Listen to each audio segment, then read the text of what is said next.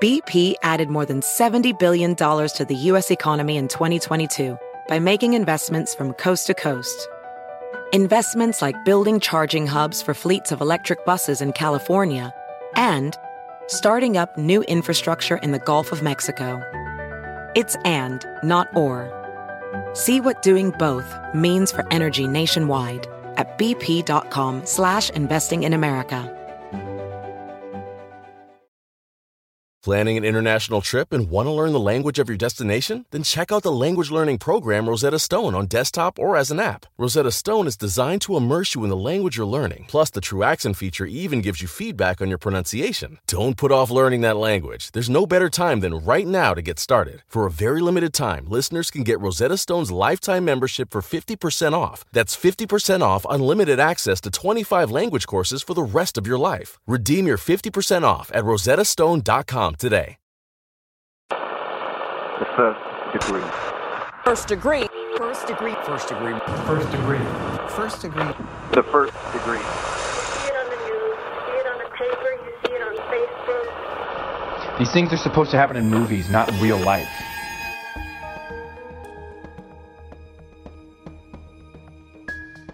His personality was very sweet, very outgoing, was not shy by any means. I was young and naive, so, you know, every guy looked good looking to me, tall, dark, and handsome. He was all right, you know, good guy. There was a good point where all of us would always go over to one person or another's house. We'd hang out together, we'd barbecue, we'd stay up all night, we'd drink, we'd party. He kind of disappeared off the face of the earth, and then next thing I know, I'm scrolling through Facebook and I see the Gillette news records, and I actually read the caption and I was like, oh, that's him. and it is him and and I was I was total shock. I was like, there's no way this is real. Welcome to the First Degree, the true crime podcast that you might end up on. My name is Jac Vanek. I'm sitting here with Alexis Linkletter. Yet again, she is wearing First Degree merch, some vintage goodies, always looking good. We should bring this one back. This is my. Fa- I also want another one. This one's getting kind of beat up. Yeah, This is one of my favorites, and so many people, when if I post it on Instagram or something by accident, everybody wants this one. yeah. She's wearing the Stranger Things inspired hoodie, which was a it was one of our best sellers. Maybe we will bring it back. Let's bring it back. And maybe in another color, maybe white with red. Oh no no no! That's Okay, never mind. You lose the whole appeal of it being spooky. Vetoed. vetoed. Um, also, uh, if any of you came to our meetups over the past month, I was giving out firstie bracelets, like old JV OG bracelets. Um, and we have some extras because I ordered way too many because I wanted to put them up on our website. So maybe by this time they'll be up for you guys to buy because if you didn't make it, it's just like it, it makes me feel good and nostalgic and we all just have a reason to all to come together. And if you didn't make it, you're still a firstie. You know, it doesn't That's mean, right. You know, and we're going to try to do more of these every time we have to be in a city for anything for work. We're going to do meetups. It went so well. So we're going to keep them coming. Yeah, even if we're in the middle of nowhere and we have one firstie coming to meet us for a drink at the bar, it's worth it. Absolutely.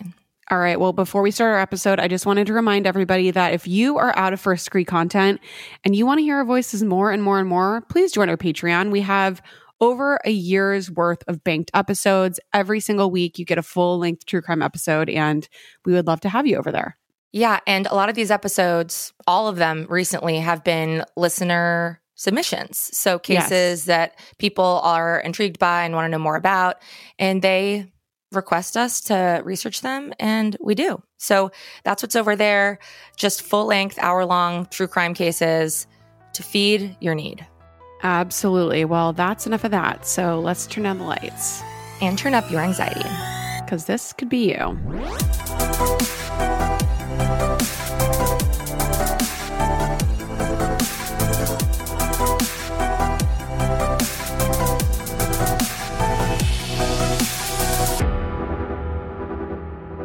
So, what does it mean to be a friend? Is it someone who holds your hair back after a wild night? Or someone who watches your kids when the babysitter cancels? Or how about a person who lets you borrow their truck when you need to move across the country or across town? Friends are there for us. That's the point of them, right? They send an encouraging message on a hard day at work. And they'll meet us for coffee or indulge in a long phone call after you haven't touched base in a really long time. There are a million little ways our friends let us know they care and that they love us. And that's so important to the human experience. Without friends, we wouldn't exist today. Back in caveman times, we had to forge friendships to survive. And today, it's the same. Without friends to share our experiences with, life is much more challenging. And in many ways, friends make life worth living. They're the glue holding us together, making the worst parts of life more tolerable. We look forward to seeing our friends, and that helps us push through our hardships. And the best part about friendships, we get to pick them. We get to invite these wonderful people into our lives because we know we'll be better for their presence. But what if we pick the wrong person to be our friend? What if they make our lives worse, threaten us, put us in danger? What if they're friends who were never really our friends at all? What then? How do we navigate relationships with bad friends? And how do we navigate ending them? So today's case begins on September of 2016. In movie theaters, Clint Eastwood's film Sully, starring Tom Hanks, was premiering, and in music, the Chainsmokers Closer topped the Billboard charts at number one and stayed there for 12 weeks straight. And meanwhile, Netflix announced the second season of Stranger Things. And Ironic. What, what a coincidence! Very much. And in Washington, D.C., the National Museum of African American History and Culture opens its doors after four years of construction. Over 37,000 items relating to Black history are featured in the museum. And this includes a sewing project that Rosa Parks was working on the day she refused to give up her bus seat to a white man in 1955. And the setting for today's case is Gillette, Wyoming. Situated in the northeast corner of Wyoming, Gillette is the seat of Campbell County. And Gillette is a unique little town. Back in the 90s, Gillette's population was as low as 19,000 people, but within just 20 years, their population increased by about 60% to 32,000 people. That's a huge population spike for such a short amount of time. And this happened because in the early 2000s, the fossil fuel industry exploded there, making it a modern day boom town. Suddenly, there were more job openings than ever, and more jobs mean more people, and more people arriving to one town that quickly well, that means, of course, more crime. And there are socioeconomic reasons for that. Boomtowns like Gillette experience a lot of social disruption like divorce, homelessness, welfare issues, financial struggles, and more. And today, Gillette is known as a national energy hub, but it's also known for its crime rate. In fact, some reports show that Gillette is more dangerous than almost 90% of all of the other cities in the state of Wyoming. And today we have not one, but two first degrees for today's case because it's our lucky day. Their names are Emily and Tisha, and they've been best friends for over 20 years, ever since they first met in the third grade. And here's Emily to tell us a little bit about it. I was born in Mexico. We came to the United States when I was six. And in third grade is when I met Leticia. I didn't know any English. She didn't know any Spanish, but somehow we got along and, you know, it all went from there. And we did elementary school together. In middle school, I believe she moved to a different school, so we would still talk on the phone every once in a while. You know, we were young. And then we kind of reconnected in high school, and it's kind of been that way ever since. We have gone through everything together. We've had no falling outs, uh, you know, at all. We've always been really close. And here's Tisha. We're as close as it could possibly get. like we're practically sisters. And it's clear that Tisha and Emily have forged an amazing friendship and near sisterly bond over the years. I had three brothers growing up. I had two half brothers and a younger brother, so I always wanted a sister. Always. I tried to trade my little brother for a sister. it didn't work. And so when I met Leticia, it was like she was the sister I always wanted. And you know, we're in our 30s now and we're still best friends. I know she has no other best friends. I'm the only one. After high school, Tisha moved to Gillette, Wyoming, a place which, according to Tisha, has changed a lot over the years. It's a big rodeo town. Small town. I think when I first moved there, population was maybe like 16,000. I'm sure now it's a little bit more like, yeah, like 30 ish. When I first moved there, it was a very, very small town. They didn't have half the stores they have now. It's grown over the years. They had a big boom with natural gas and oil and all of those things too, and it was really doing good. It's a little bit different of a place now today than what it was back then. And even though Emily lived in Colorado, she was able to experience Gillette firsthand every time she visited Tisha. And that's how Emily came to know some of Tisha's friends, including an older guy named Michael Montano, who went by Mike. So Tisha met Mike through her then boyfriend sometime around 2011, and Tisha's boyfriend of the time and Mike were both placed in the same halfway house, which was run by the Volunteers of America. So when you hear us say VOA, that is what we're referring to the Volunteers of America halfway house. I was dating a guy that I knew from where I worked, and he so happened to be in the halfway house. So he was in the VOA there in Gillette, Wyoming. And he so happened to be Michael Montano's roommate. So I would go drop off food a lot for my ex. So I'd make food, drop it off for him. He was they were allowed to have it and he would share it with his roommate. And so, you know, it would turn into like, hey, well, can your girlfriend run this errand for me? And then eventually I met him in person and I was like the go-to person if they needed something or an errand ran because they couldn't leave the VOA. I was the one to go and do it for them. Over time, Mike and Tisha became fairly close. And when Mike got out of the VOA, he even helped Tisha out for a while. He'd hire Tisha for odd jobs and to run errands, just so she could make some extra cash we just started talking and communicating and I was the gopher for a little bit. And eventually Michael had passed and did everything he needed to do to get out of the VOA. So when he got out, he kind of took care of me a little bit. He was like, Hey, come clean my house and I'll pay you. I know you need a little extra money or hey, you need this for your house. I'll buy that for you. Like, you know, kind of just really was like, you did a lot for me. Like, let me repay you in a way too. And our friendship just kind of grew from there and we spent a lot of time together after that. Tisha was well aware that Mike had a criminal record. After all, she'd been introduced to Mike while he was in that halfway house. But even though Tisha didn't know the specifics of Mike's criminal history, she didn't feel that Mike was really dangerous at all. You know, he'd just made some mistakes in his past. And as we all know, being incarcerated doesn't necessarily mean somebody is a bad person. Obviously, there are so many different factors that could be at play. I really never knew. I knew it was not a sex offender type crime from what I understood, but I also never asked for details. But I also was because I met a lot of people through him after that, that were all, everybody was getting out of the VOA. Everybody had just been out of prison or they'd been in the prison in the past. And each of them had different crimes and some of them were real petty and some of them were like, okay, well don't mess with that person. you know? So that was something where I never really got full like detail as to what he was doing. I know that there was mention of different involvement in different types of things and activities that were not the type of activities that somebody should normally be participating in, if you know what I mean. I kept quiet, kept to myself, and I knew not to ask the wrong questions.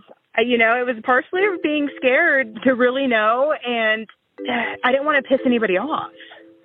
Based on public records, we're pretty sure we know the crime that Mike had just finished serving time for before he entered the VOA. In 2009, 30 year old Mike broke into someone's home for the purpose of a robbery. Then he threatened two people at gunpoint. For that, Mike was sentenced to 42 to 96 months in prison. And then he was released in November of 2011. Later, in 2015, Mike was arrested for driving while under the influence with an open container in his vehicle and controlled substances in his possession. And we're not exactly sure what the controlled substances were, but there is a good chance that it was heroin. Mike's sister told the news outlets that Mike struggled with pervasive heroin addiction, and Mike's sister said that Mike's heroin addiction really changed him. Before, he was known for helping others and being loyal to his friends, but after, Mike's sister became so uncomfortable with Mike's behavior that she broke off all contact with him. But of course, Tisha and Emily weren't privy to all of this information. It's not like we're background checking our friends, you know? And to them, Mike seemed like a pretty good guy. He made a decent living, and he was really nice to them. He appeared completely normal. He had a really good job. If I remember right, at that time, I want to say he was working in the oil fields.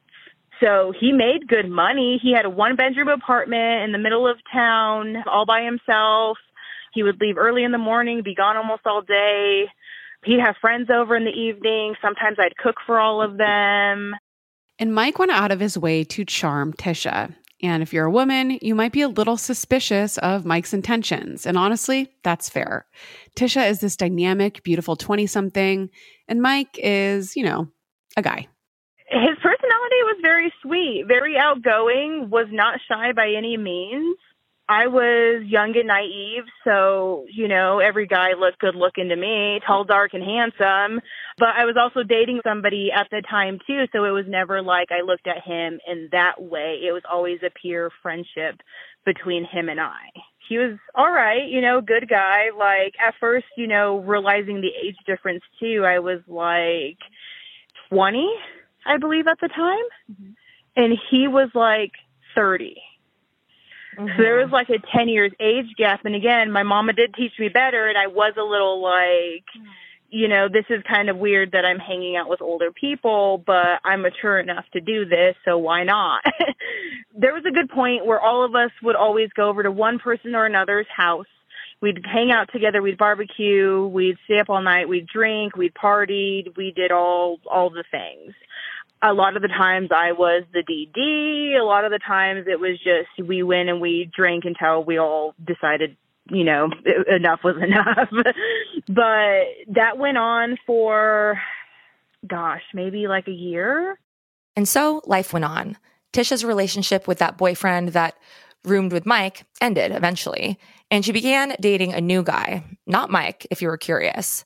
For a little while, Tisha actually lost touch with Mike, but eventually they reconnected things started to change. People started to kind of fade off and Michael would kind of start to go in and out a little bit. He'd get busy, get a new job, schedule just didn't match up and things would start to kind of change around. And there was kind of a sabbatical, like a period where like he drifted away, he disappeared.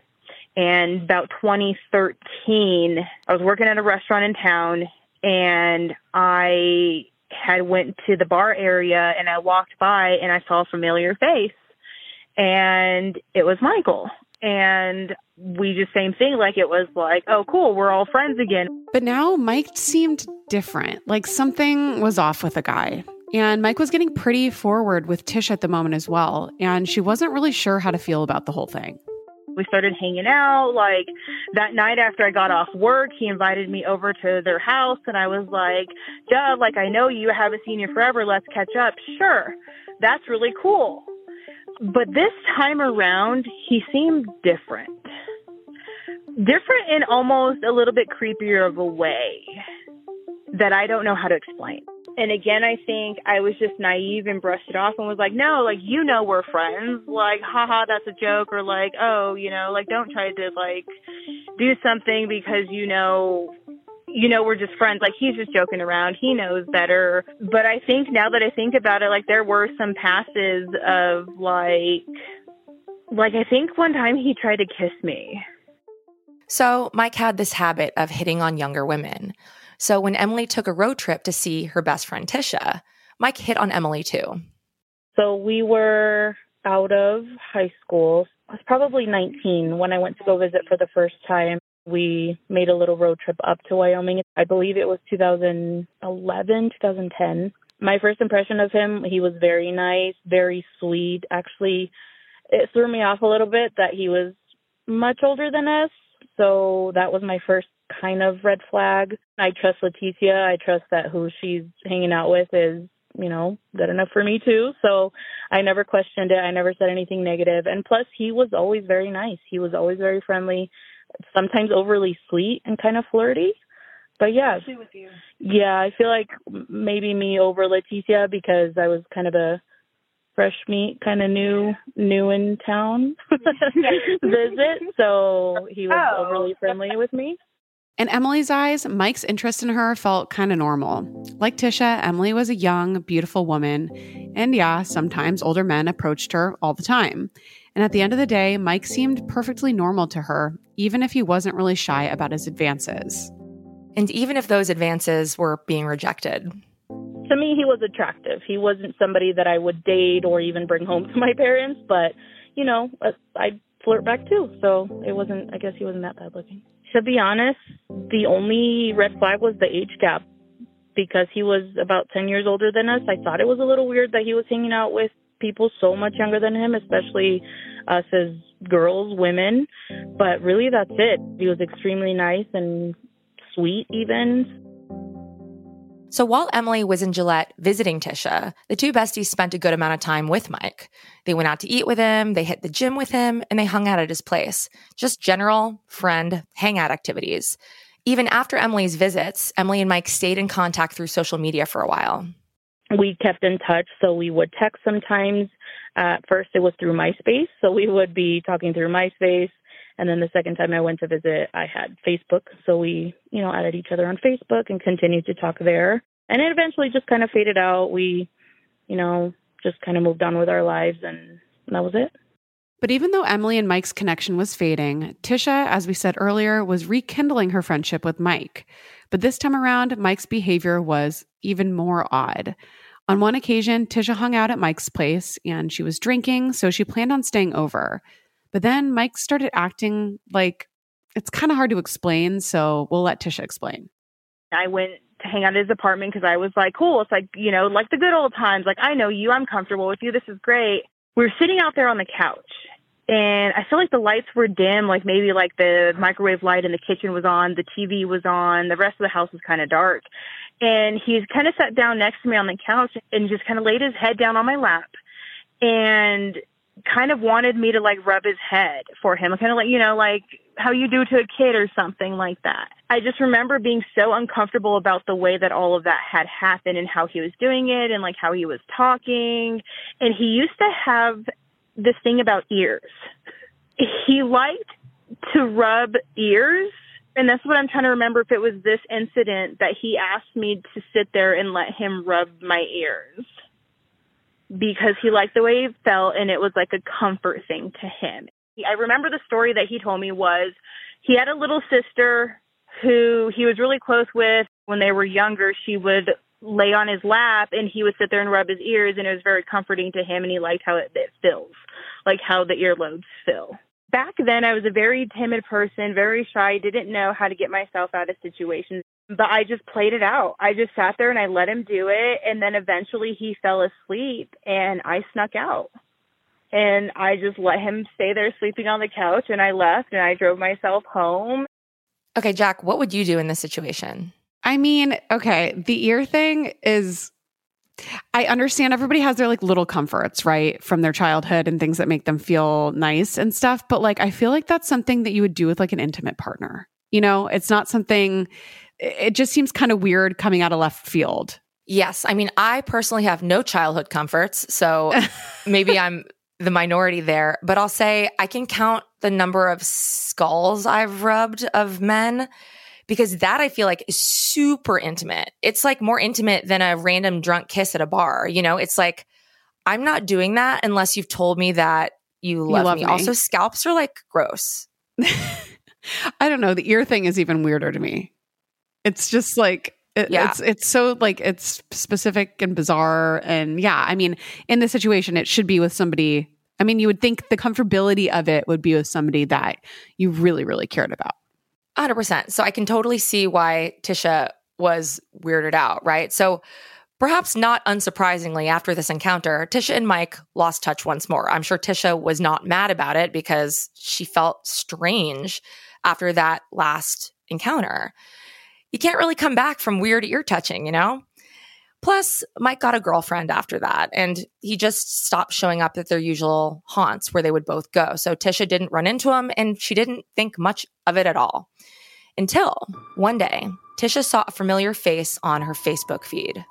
He kind of disappeared off the face of the earth, and then the next thing I know, I'm scrolling through Facebook, and I see the Gillette news records and I really had a double take. I was laying there in bed and I was scrolling through and like I said, like I scrolled past it and I was like, but that face looks familiar.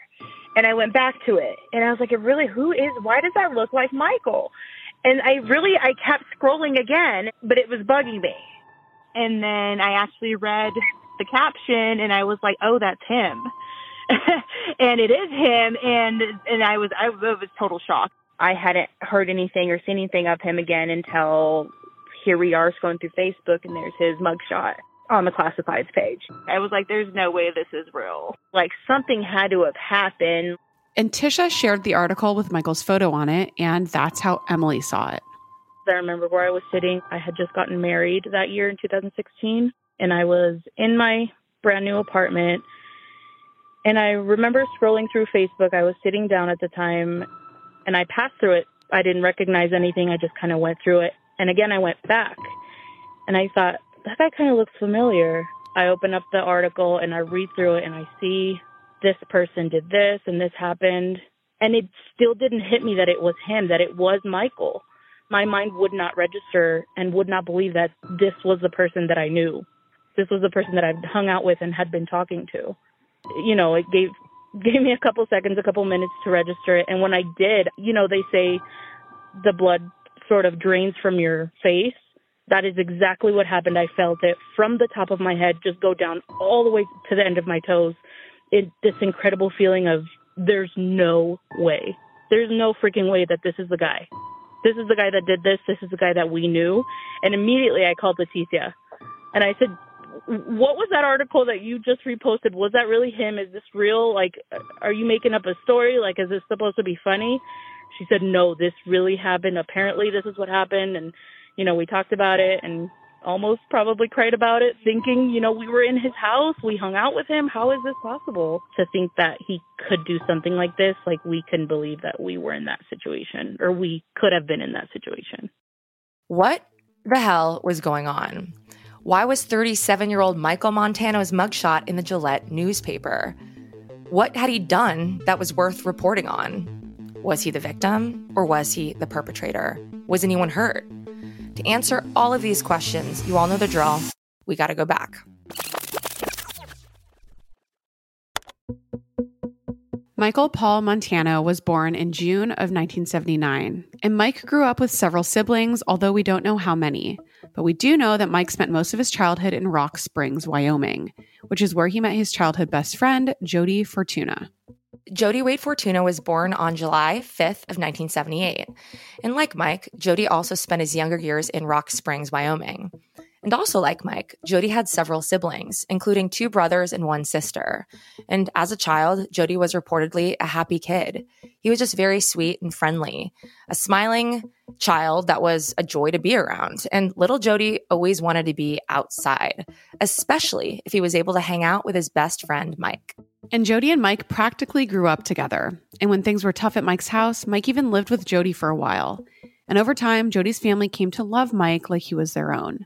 And by the time they reached adulthood, Jody and Mike were as close as brothers. As Jody got older, he started to develop a wide variety of interests, like fishing, for example, which is a perfect hobby in Wyoming.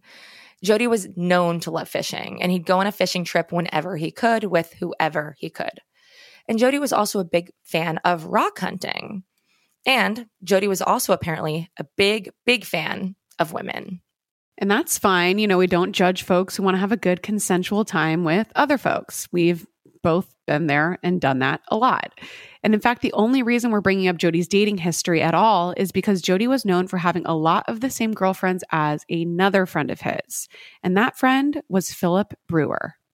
Phillip Robert Brewer was born on March 29th of 84.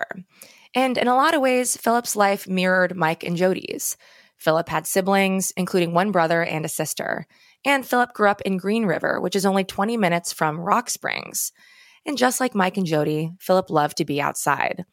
He would snow machine along the river, spend time at his family cabin, hang out with his family dogs, and he also loved to fish. And Phillip's friends and family described him as being someone who's just really easy to talk to. He had a good sense of humor, he liked doing home improvement projects, and he was also the father of two young boys, so that took a lot of his time as well. And as kids, Mike, Jody, and Phillip frequently hung out together.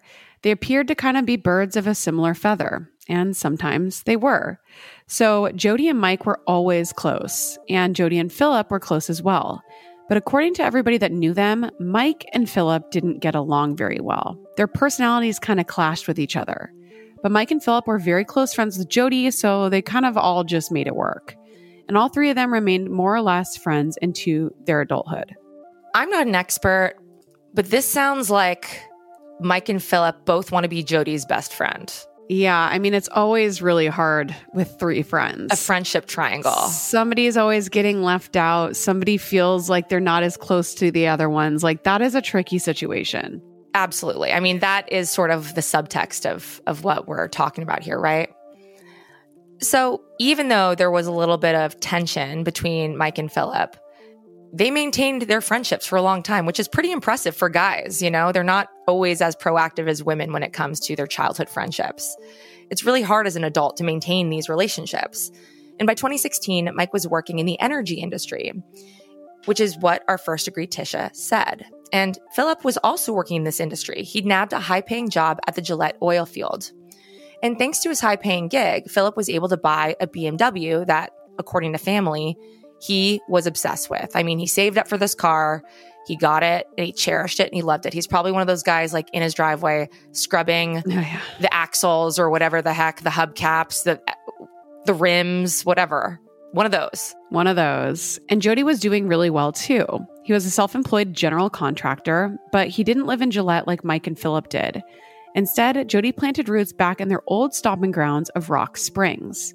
But when Mike called Jody and explained that he needed help in Gillette, Jody packed up a bag and made the six hour trek to support his best friend. Exactly. Because according to Jody's mom, Mike had told Jody he'd been hired by a dealership to drive some cars to Colorado. So he needed Jody as an extra pair of hands to get this job done. In theory, this adventure should have and could have been fun. Take a road trip, make some cash, and have a jolly good time with your old buddies. So, on August 27th of 2016, Jody left Rock Springs and set out for Gillette. But things took a turn for the worse when September came and went without a single word from Jody. He hadn't contacted his family or his friends. He hadn't contacted anybody. And it was like he'd just vanished into thin air.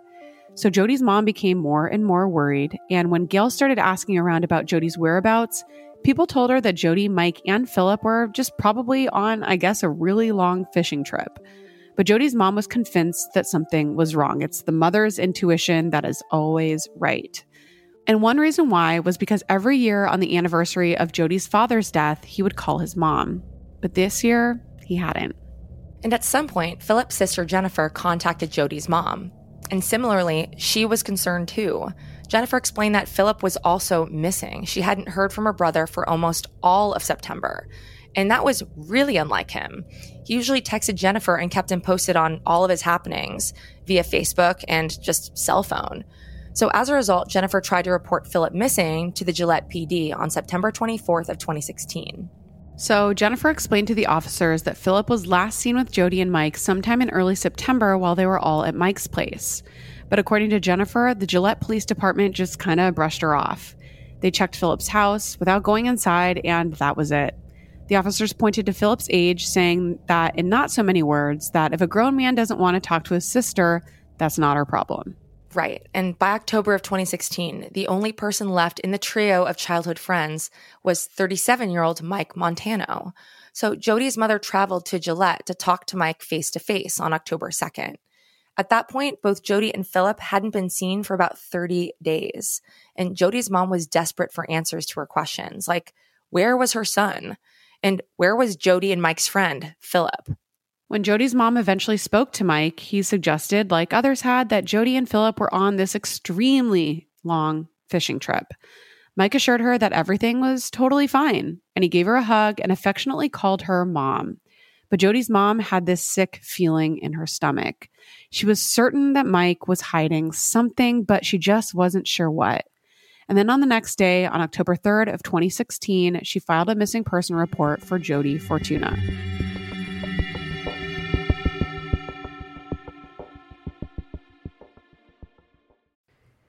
Everybody loves a good family mystery, especially one with as many twists and turns as June's Journey, a hidden object mystery game with a captivating detective story. So it's going to take you back to the glamour of the 1920s with a diverse cast of characters. I am really feeling this because Lex and I both are really like into Gatsby stuff right now. So I am loving the vibe of this game. And you're going to step into the role as June Parker and search for hidden clues to uncover the mystery of her sister's murder. It's perfect for all of the firsties out there. There's mystery, danger, and romance as you search for hidden objects from the parlors of New York to the sidewalks of Paris. And you can customize your very own luxuries estate island. Think expansive gardens and beautiful buildings, and collect scraps of information to fill your photo album and learn more about each character. Can you crack the case? Download June's Journey for free today on iOS and Android. June needs your help, detective. Download June's Journey for free today on iOS and Android. Okay, so listen, we are busy ladies over here on the first degree, and when I have a moment of free time, I don't want to spend it grocery shopping. I want to spend it rotting on the couch and watching reality TV, and that is why I love Thrive Market. So, Thrive Market is a go to for all of my grocery and household essentials, and the convenience of getting everything online, then quickly shipped to my doorstep is such a huge time saver. So Thrive Market carries brands with the highest quality ingredients and sourcing methods. They actually restrict hundreds of ingredients across their food and cleaning categories. So you can go on their website and use their filters to suit any of your lifestyle needs. If you're allergic to a certain ingredient, if you just don't want to have it in your life, that's why Thrive Market is so awesome. So whether you're looking for organic snacks for your kids or low sugar alternatives or gluten-free pantry essentials, you can curate your own shopping experience with just a few clicks. I love this so much because I don't want to read every ingredient when I go to the grocery store. It's so easy to do it online, honestly, when I'm rotting on the couch. So join in on the savings with Thrive Market today and get 30% off your first order, plus a free $60 gift. Go to thrivemarket.com slash first for 30% off your first order, plus a free $60 gift. That's T-H-R-I-V-E market.com slash first. thrivemarket.com slash first. Planning an international trip and want to learn the language of your destination? Then check out the language learning program Rosetta Stone on desktop or as an app. Rosetta Stone is designed to immerse you in the language you're learning. Plus, the True Accent feature even gives you feedback on your pronunciation. Don't put off learning that language. There's no better time than right now to get started. For a very limited time, listeners can get Rosetta Stone's lifetime membership for 50% off. That's 50% off unlimited access to 25 language courses for the rest of your life. Redeem your 50% off at rosettastone.com today.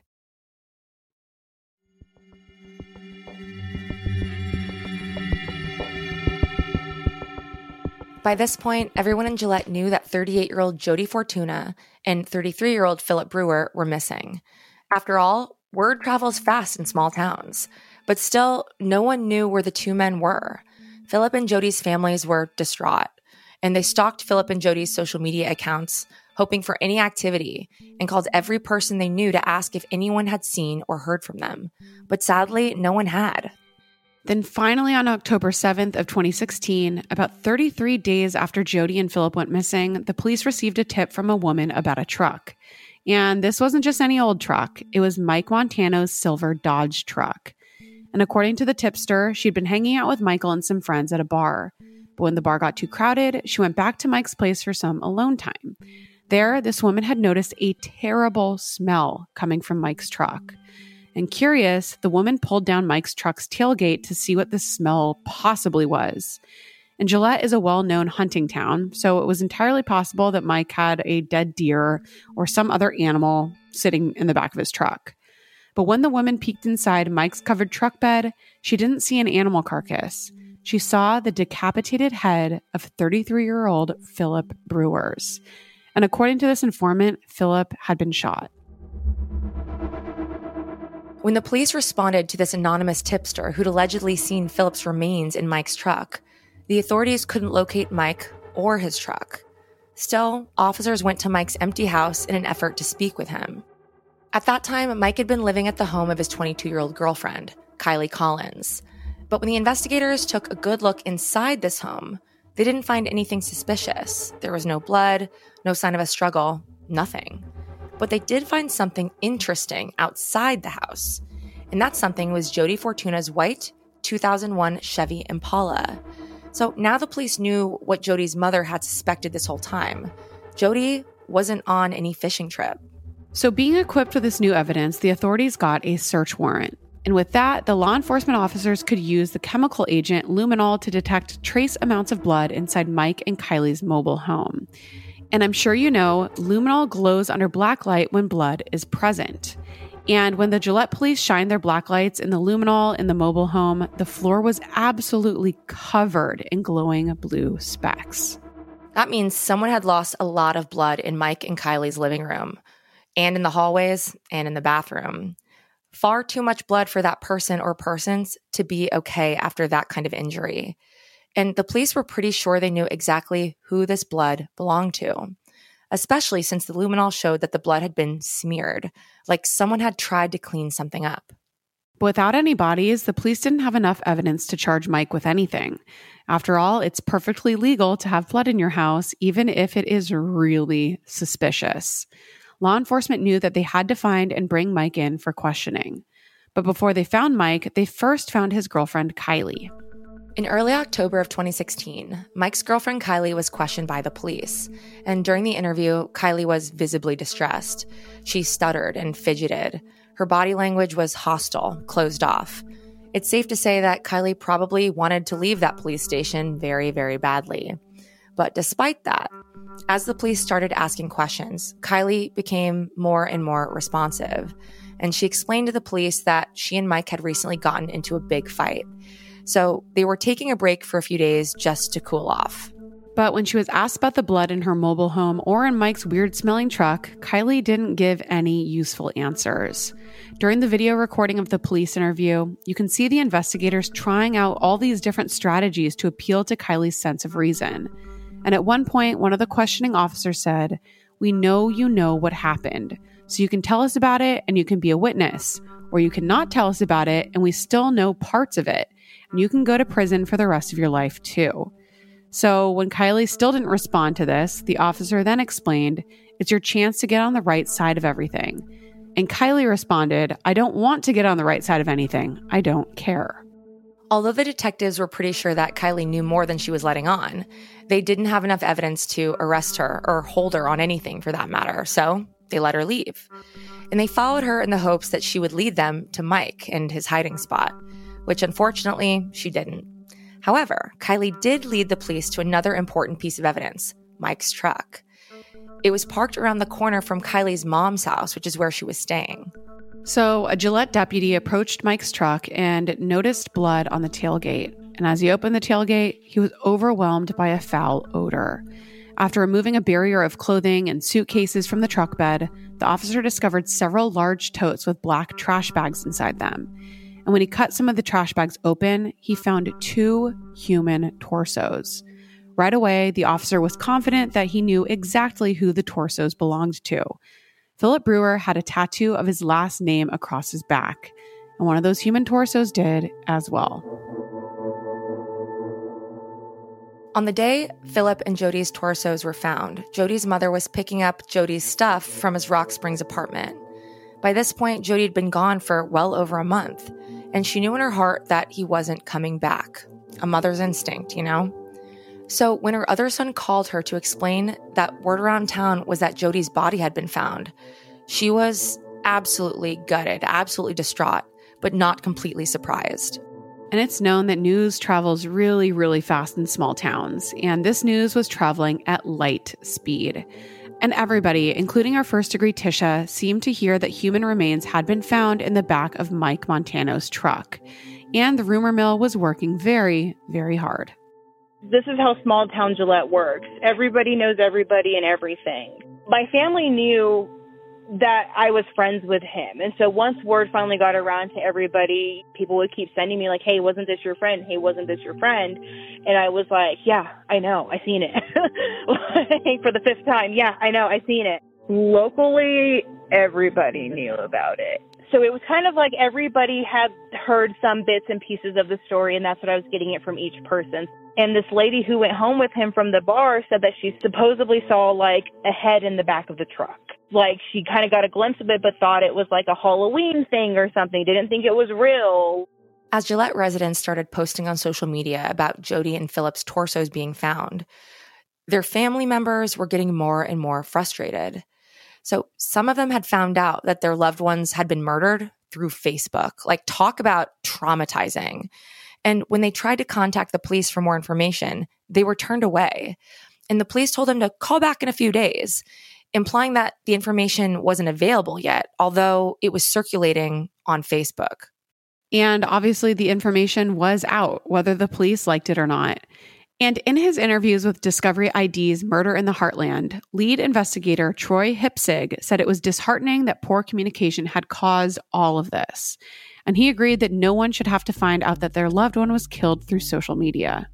Later, it was officially confirmed. These were, in fact, the partial remains of Phillip Brewer and Jody Fortuna.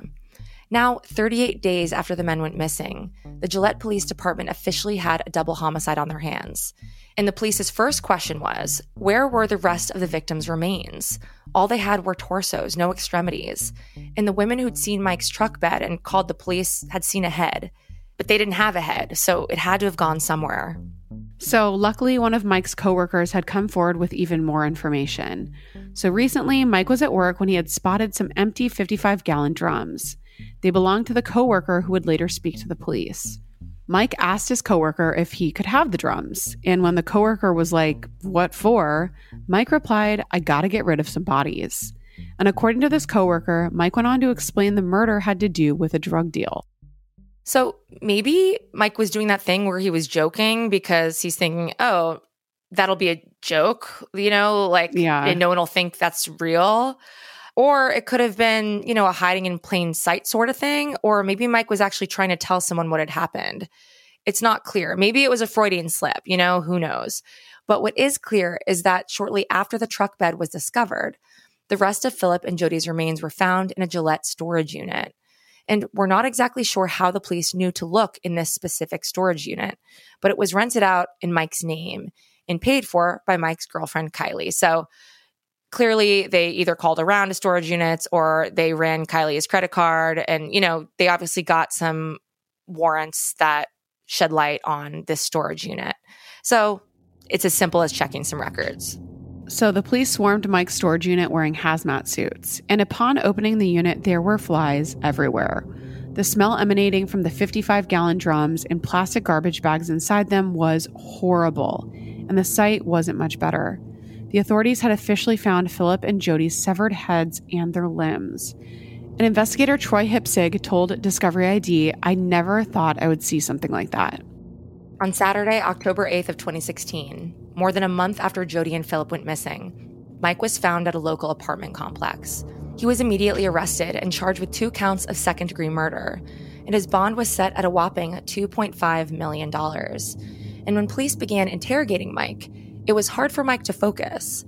And the officers think that it was likely that Mike was high, possibly on heroin. And they described Mike as extremely emotional and upset during the questioning. During one of these initial questionings, Mike told the officers, I did it. I killed him. At some point, Mike also said that he didn't remember pulling the trigger, which is a far cry for not pulling the trigger at all. And Mike also told the police that he hadn't killed anybody before, so that's implying that he had now. And according to the affidavit, Mike said that he was going to plead guilty and request the death penalty.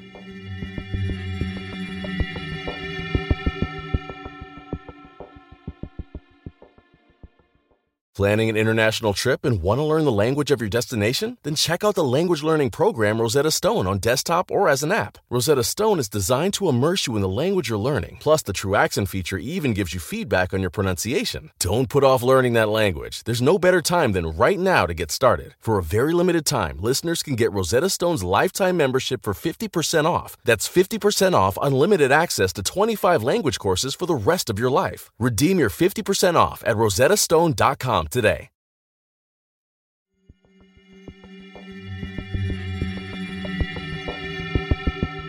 Following that first few rounds of questioning, Mike eventually backtracked and started denying everything. And going forward, Mike would maintain that he didn't kill Phillip or Jody. He'd only tried to hide their bodies out of fear that it would look like he had killed them. And when police asked Mike who he thought murdered Phillip and Jody if he didn't do it, Mike pointed the police towards Phillip's girlfriend of eight months, Shelby. So, who's Shelby? So, Shelby spoke at length in her interviews with producers of Discovery ID's Murder in the Heartland. And that's how we know that she was a trucker for the oil and gas industry. And she'd spent over 20 years in Gillette. And sometime in early September of 2016, right before Phillip and Jody had disappeared, Mike, Jody, and Phillip went out to a bar with Shelby. After the bar, the four adults made their way to Shelby's house. And then everyone but Shelby proceeded to Mike's mobile home. And according to Shelby, she and Phillip ended that evening on a bad note. So when Phillip didn't reach out to Shelby for a while, she just wasn't really surprised. She didn't think her boyfriend was missing, she just thought he was angry. Shelby and Phillip had had fights like this before, and she figured Phillip was cool enough and he'd reach out eventually. But when Phillip didn't say anything to Shelby on her birthday, which was on September 17th, she knew that something was really wrong. And by early October, Shelby feared the worst. But that night that we just referenced, the one in early September, that was the last night that anybody remembered seeing Phillip or Jody. So besides Mike, Shelby was the last person to see Phillip and Jody alive. And at the time that the men went missing, she was dating Phillip. But she dated Jody before, and sometimes Jody lived with Shelby and Phillip. And Shelby was also connected to Mike. She described herself as being like a little sister to him, a very close sister. Yeah, this is, has like love octagon written Yeah. all over it. Very confusing. Yeah. Oh my gosh.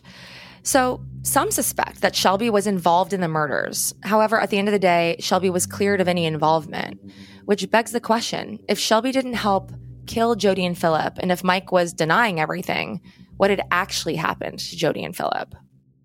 According to Mike's police interviews, as well as interviews with others and the evidence available, here is the most likely version of events that led to Jody and Phillip's untimely deaths. So, all of this probably happened on September 2nd, because that evening, a neighbor who lived in the same trailer park as Mike and Kylie reported that they heard six gunshots. And they also saw movement inside Kylie's mobile home. Jody, Mike, and Phillip probably went to a bar with Shelby. Then they went to Shelby's house. Shelby then likely stayed there. And then Jody, Mike, and Phillip proceeded to Mike's place that he shared with Kylie. It's not clear where Kylie was at the time since she also lived there. Maybe she was already in bed. Maybe she was out. Maybe she was somewhere else. Then, when Jody, Phillip, and Mike arrived, Mike likely injected a large amount of heroin. And that, according to Mike's own statements, is when he blacked out. Mike told the police that his next memory was his girlfriend Kylie waking him up on the couch the following afternoon. Kylie asked Mike, What did you do? And then Kylie showed Mike the bodies of Jody and Phillip stacked on top of each other in the bathtub. Both Jody and Phillip had suffered a gunshot wound to the back of the head, and Jody had two gunshot wounds in his back as well. But according to Kylie's police interviews that she conducted later, Mike hadn't actually blacked out like he was claiming. Kylie said that when she asked Mike why Jody and Phillip's bodies were in their bathtub, Michael began crying and told her that he fucked up. And he pulled a gun from under the same couch that he was sleeping on. This didn't surprise Kylie as much as it would surprise someone with a healthy brain, like me or you or any of our listeners.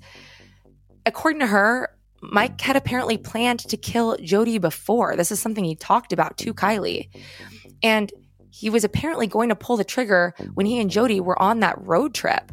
But Mike couldn't follow through with it because Kylie had unexpectedly joined them on that trip. But regardless, both Mike and Kylie agreed about this next part.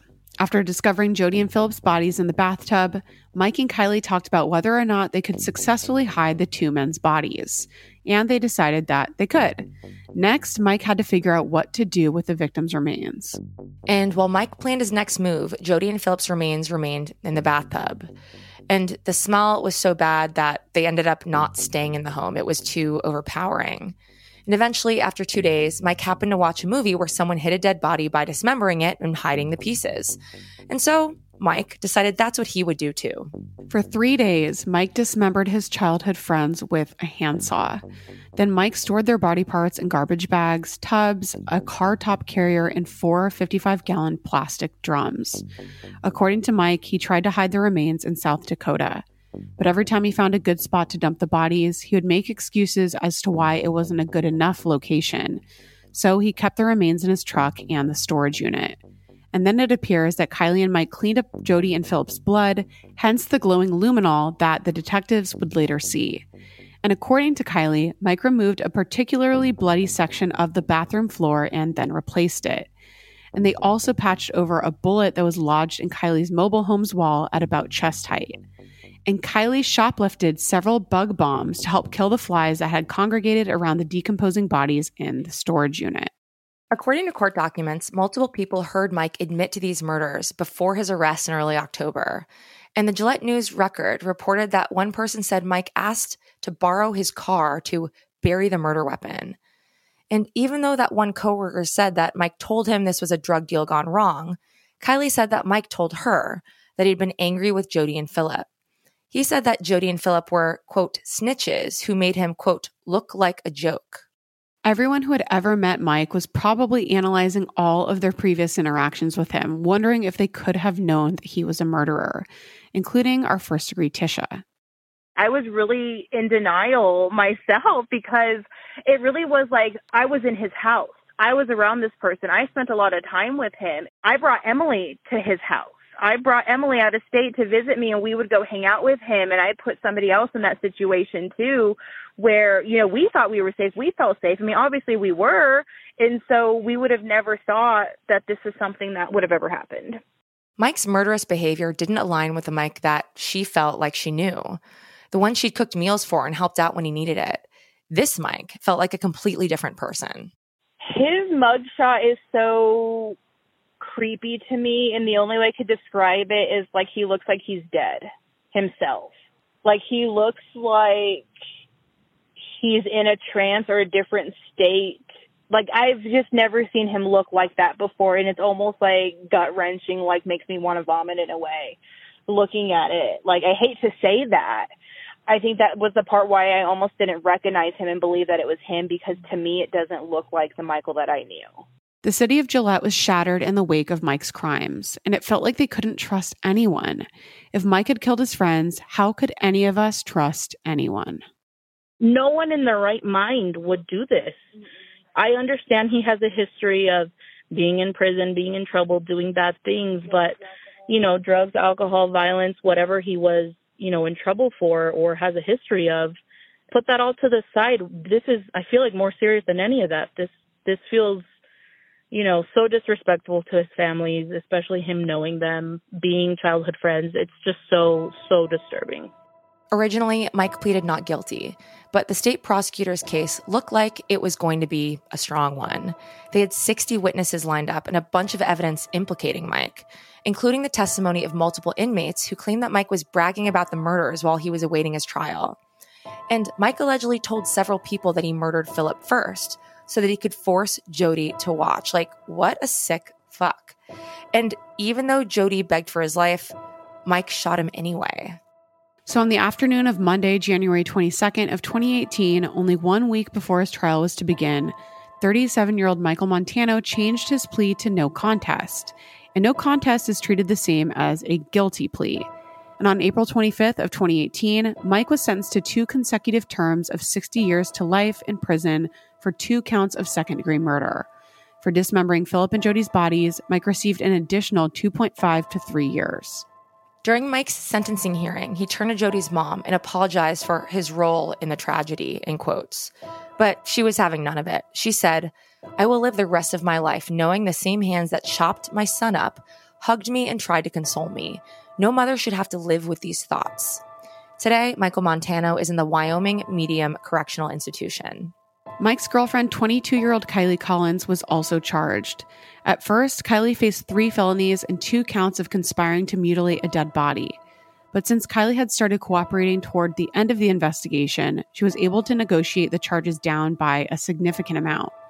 Kylie pleaded guilty to charges relating to lying to the police and was sentenced to two years in jail. During Kylie's sentencing hearing, she told the court, I wish I'd been strong enough to come forward, but I wasn't.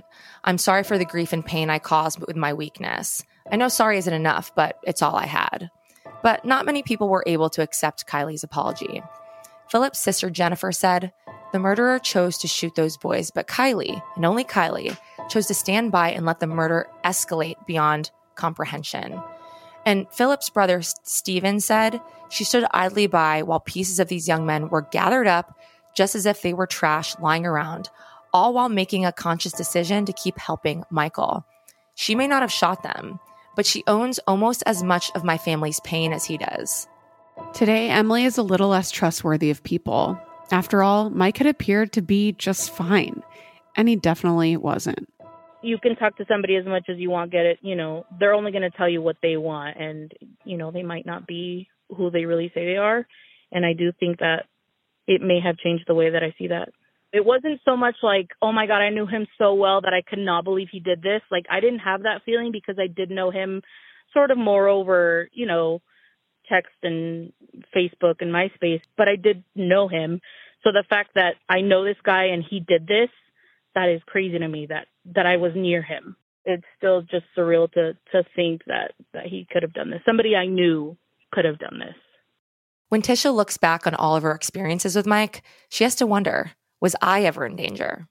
It was really just that shock factor. I couldn't believe what happened like and then you go through the oh my god, I was in his house and then even my cousin was like, "Oh my God, like you're lucky you didn't get murdered in your in your sleep." And I'm like, "Well, I don't think it would have gone that far, but you know what I mean." Like, but I there was that initial shock factor at first, and now I'm like, "Wow, this is crazy." So both of us having to be able to experience that and talk about that together in a way that nobody else will understand, even though, you know, like we're not significantly involved, but it is like, again, we know like, wow, we know somebody who could do such a horrific thing. In a strange, kind of trauma bonding way, Tisha and Emily became closer after experiencing this horrific event, and it makes sense. Shared experiences bring us closer, even when they're extraordinarily sad and awful, and it's nice to have somebody to validate that. She was with me right next to me for my wedding. You know, when my brother passed away, um, she was right next to me all the time, always checking in on me. So it, I feel like this is just another thing for us that we went through together. And maybe it has brought us closer in a way, in a weird, OMG, it twisted way.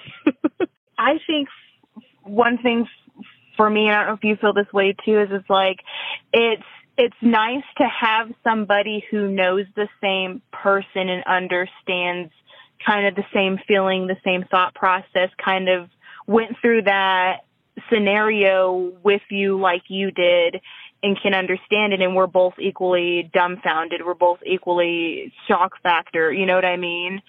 So both of us having to be able to experience that and talk about that together in a way that nobody else will understand, even though, you know, like we're not significantly involved, but it is like, again, we know like, wow, we know somebody who could do such a horrific thing. When people tell us who they are, it's our instinct to trust them. Honestly, it's exhausting not to. Imagine running a background check on every person you meet at school, at work, at church, at the grocery store, at a party, on your sand volleyball team, anything, you know, to Google each and every name for hours and hours. It would be so, so much, so taxing, so emotionally laborious. And imagine doing all that research trying to verify if someone is being truthful and deciding whether you can trust them, just to find out that they were lying to you in a different, untraceable way. At the end of the day, we have to accept a simple truth. Some people are not who they appear to be. They just aren't. They're going to disappoint us, and they might even hurt us. And there's almost no way for us to prepare for it. All we have is hope, and that has to be enough.